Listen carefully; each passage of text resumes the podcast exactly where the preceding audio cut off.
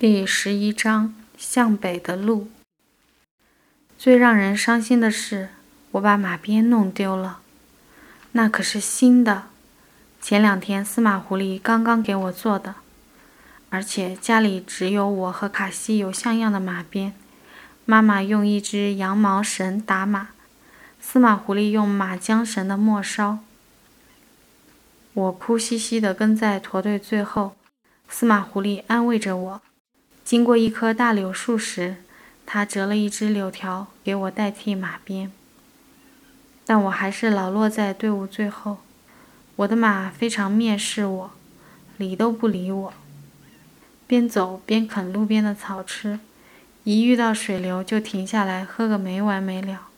无论我再怎么踹它肚子、抽它屁股都没有用，还左颠右晃的，想把我当个累赘甩出去。司马狐狸便在路口和我换了马，一骑上他的马，我立刻冲到了队伍最前面。司马狐狸的马真是好马啊，稳稳当当，健步如飞。稳稳当当是我很喜欢的，至于健步如飞嘛，哎，再好的马让我骑都可惜了。记得在最开始的时候。骑马真是一件苦差事。那时我说的最流利的一句哈语就是“屁股疼”，尤其骑马上山的时候，山路一陡，马就不听话了，只捡自己最喜欢的地方去，哪儿草多，哪儿有水，哪条路回家，他可清楚了。马是敏感的，要是你没有骑马经验，他一下子就能感觉到。然后就会不服气你对他的操控，心里肯定在想：明明我比你强多了，凭什么你骑我啊？你要是指挥他走错了路，他就更鄙视你了。心里又想：自己笨还连累我，于是他再也不理你了，管你又打又踹的，反正他皮厚也不疼，掉头就走，笔直的踏上回家的路。好，赶紧把你卸掉。后来稍微熟悉一点的时候，他才稍微听话一点，但到了危险的地方，还是信不过我，一步也不肯往前，站在原地任我又踢又踹，缰绳都快扯断了，都纹丝不动。他害怕，我比他更害怕。他好歹四个蹄子都踩在地上，我呢，两脚悬空，上不着天，下不着地。太不踏实了。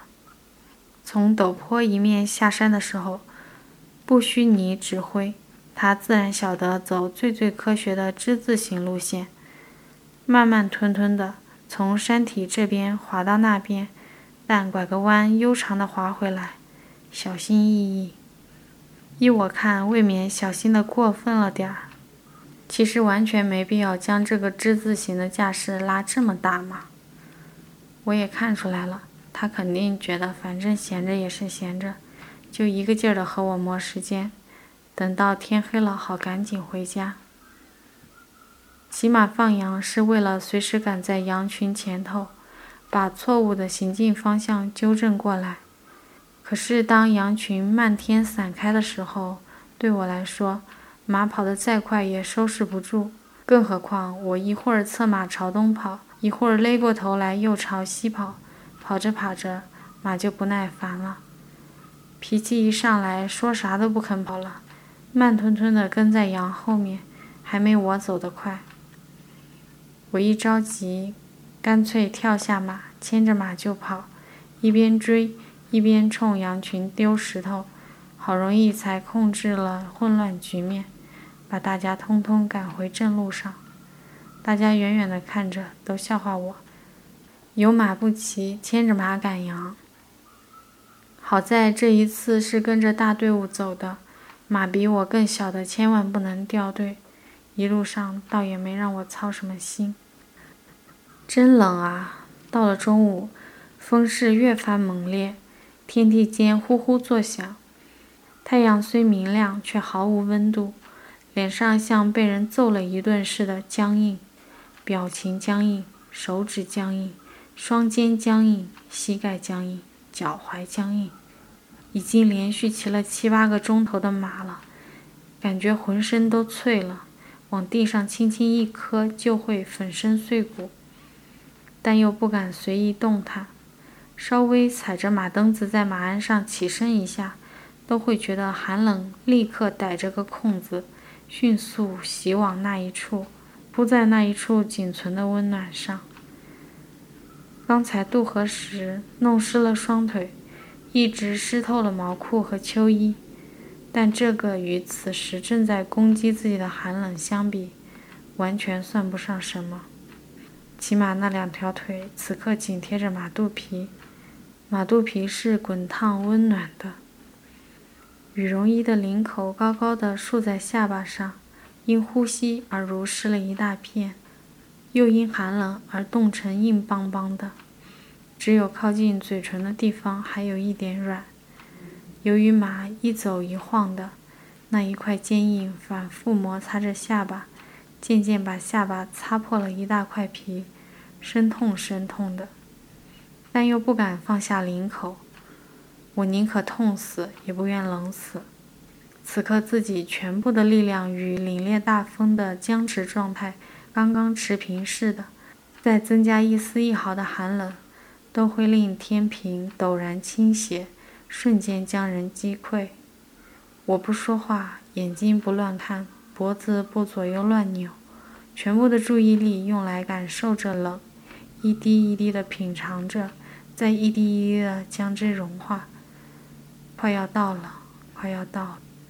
扎克拜妈妈说，中午时分一定会到的。司马狐狸穿得非常单薄。谁叫他的新衣服那么瘦呢？里面除了一件毛衣，就再也塞不进一根布丝了。谁叫他非要穿新衣服上路呢？不过卡西也穿着新衣服，扎克麦妈妈也格外打扮了一番呢。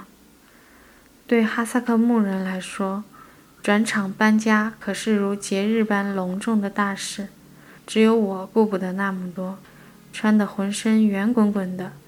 上下马都得要人扶，而且想到途中一定会很辛苦，到了地方还要干许多活嘛，所以穿的都是脏衣服。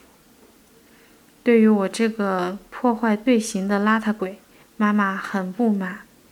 司马狐狸打着马，不时跑前跑后的照应驼队，倒是看不出冷的意思。到底是年轻人啊。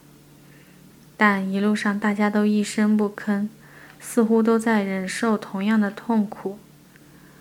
不知赶着羊群的卡西帕此刻到哪儿了？不知他冷不冷？刚涉过大河，浑身湿透的斑斑此刻也非常疲惫了，不再前前后后的乱跑，跟着驼队一步一步的老实前行。我记得在此之前，他好几天没有吃东西了，至少好几天没有从我们这里得到食物。在荒野里，他都能找到些什么东西果腹呢？又冷又饿的可怜的斑斑啊！我因担忧他而越发伤心起来，又想到了此刻被遗弃在额尔齐斯河南岸的怀特班。仍然没有希望。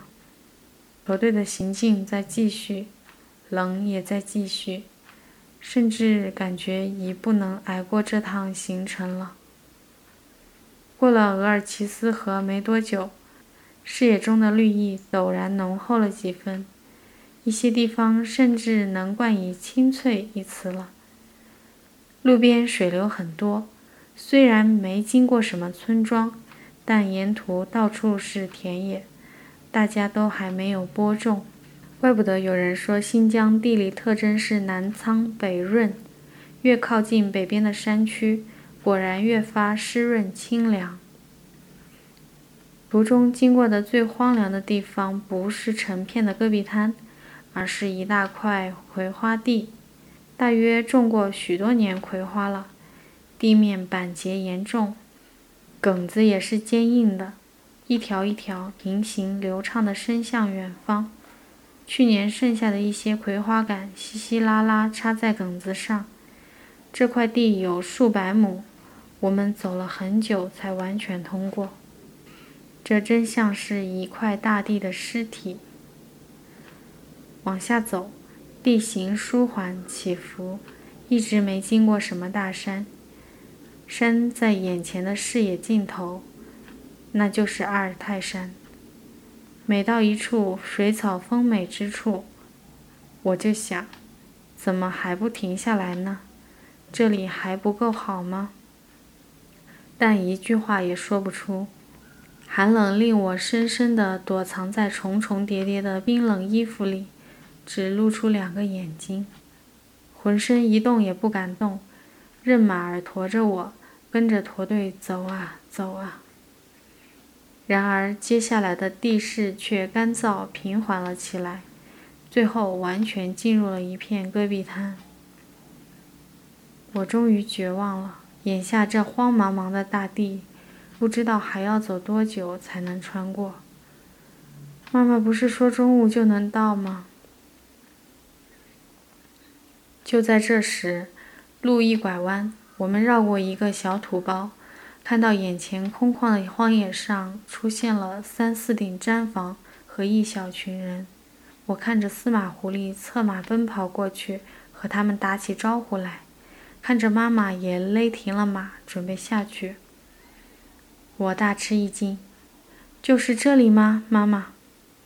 妈妈终于露出笑脸，对呀，这就是塔门尔图。我一时不愿下马。扭头四面看看，空旷的戈壁滩微微的起伏着，四面无际，群山遥远。这个地方简直比吉尔阿特还不如，起码吉尔阿特还有一小片沼泽，还有大块的冰雪，还有连绵的山坡。刚才白白经过那么多美好湿润的地方了，我还以为最终去向的会是什么更好的地方呢？